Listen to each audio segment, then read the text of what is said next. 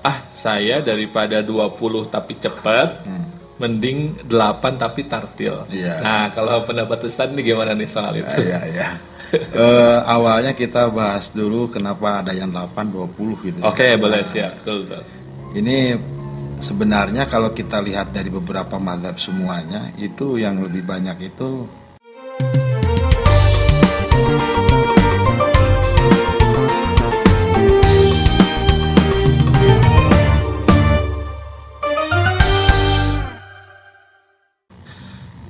Assalamualaikum warahmatullahi wabarakatuh. uh, Selamat datang kembali teman-teman di podcast R E N, podcast yang ngobrolin kajian keislaman yang kontekstual dan kontemporer. Di episode kali ini, di hari kelima puasa kita, kami uh, akan menemani kembali uh, puasa teman-teman sambil menunggu datangnya waktu berbuka nanti. Dan kita akan uh, ngobrol lagi, uh, saya akan ngobrol lagi dengan Ustaz Aceng Abdul Qadir terkait sholat tarawih. Ya. Kita sapa dulu Ustaz Aceng Abdul Qadirnya. Assalamualaikum. Salam. Uh, ini terima kasih nih Ustaz, kita melanjutkan ya. obrolan kita di episode kemarin yang tertunda soal tarawih nih. Ya.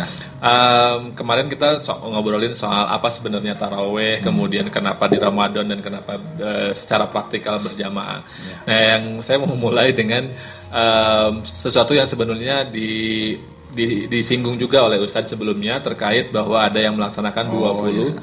dan ada yang melaksanakan delapan. Nah kemudian ini suka muncul nih uh, bahasan, ah saya daripada dua puluh tapi cepat, hmm. mending delapan tapi tartil. Yeah. Nah kalau pendapat Ustadz ini gimana nih soal itu? Yeah, yeah, yeah. uh, awalnya kita bahas dulu kenapa ada yang delapan, dua puluh gitu. Oke, okay, boleh, siap, betul, betul. Ini sebenarnya kalau kita lihat dari beberapa mazhab semuanya, itu yang lebih banyak itu hmm. e, menetapkan dua puluh rakaat. Hmm. Yang lebih banyak itu e, dengan me, apa namanya meruntutkan dalil-dalilnya baik dari Nabi, dari sahabat hmm. dan bahkan dari para ulama mazhab gitu, hmm. semuanya menetapkan e, dua puluh gitu hmm. ya. Kemudian ada juga yang bahkan dari ulama mazhab Malik itu ada yang tiga puluh enam rakaat bahkan. Wow. Gitu ya. Kalau hadisnya banyak sekali, hmm. ya hadisnya mungkin nanti eh, di akhir apa bisa di ya dituliskan ya, tulisan ya, tulisan tulisan hadis apa hmm. tentang dua puluh rakaat. Cuman yang satu-satunya yang menjadi dalil daripada delapan rakaat itu dalilnya eh, hadisnya Siti Aisyah. Siti hmm. Aisyah radhiyallahu anha mengatakan bahwa ditanya kalau Kanjeng Nabi sholat malam Ramadannya gimana? Oh, tidak lebih dari eh, sebelas, oh, dari sebelas rakaat gitu. empat empat kemudian disambung dengan tiga. Hmm. Gitu. Nah, dari sinilah ada yang menetapkan kalau sholat rakaat eh, sholat tarawih dan witir itu adalah sebelas rakaat hmm. gitu. Bagaimana tanggapannya yang dua puluh rakaat menanggapi kalau itu sebenarnya untuk sholat witir. Hmm, jadi yang sebelas itu sebetulnya witirnya, witirnya ya? Itu hmm. yang sehingga kita lihat empat empat tiga. Hmm. Padahal tarawih nggak boleh empat rakaat langsung, nah, gitu okay. kan? Ya nggak boleh. Nah itu dari situlah pemahaman kalau itu mengacu kepada sholat witirnya, yang sehingga kita banyak melihat ya ulama-ulama kita, guru-guru kita kalau witir itu suka sebelas, hmm. jadi dua puluh tambah sebelas, sebelas jadi tiga puluh satu, hmm. banyak itu. Gitu. Hmm.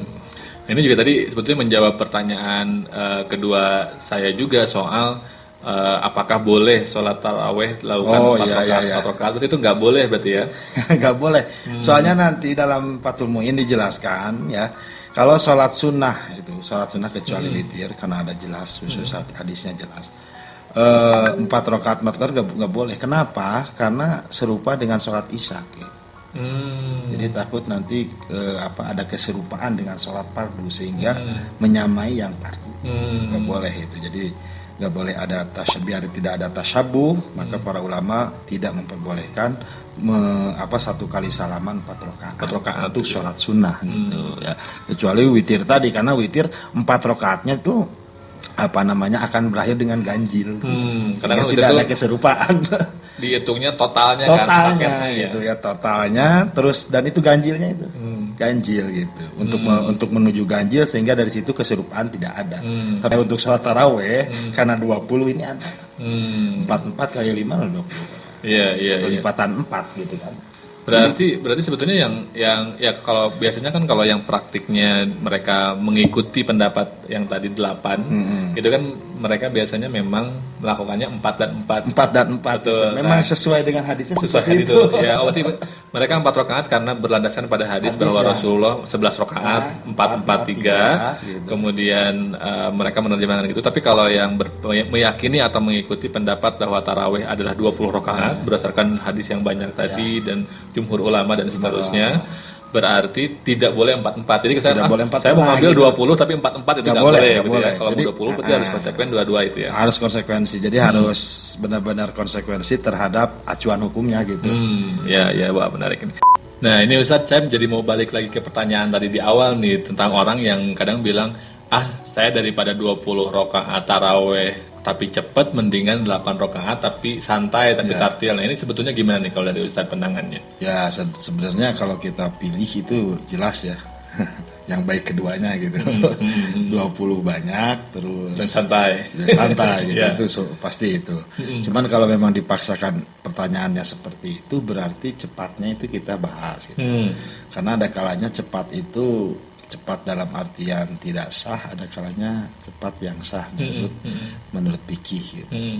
Nah, eh, yang menjadi pokok dalam sah atau tidaknya itu adalah tumaninah sebenarnya yang dimasalahkannya. Mm.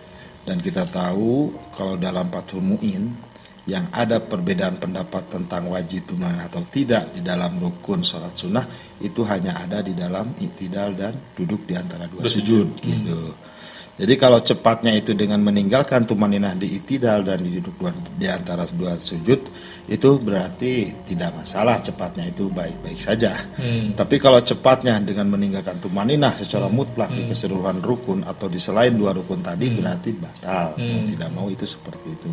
Hmm. Terus kalau ditanyakan pilih mana? Hmm. delapan tartil atau dua puluh cepat? Berarti dua puluh cepat tapi sah. Gitu. Yeah. Kalau menurut saya gitu ya.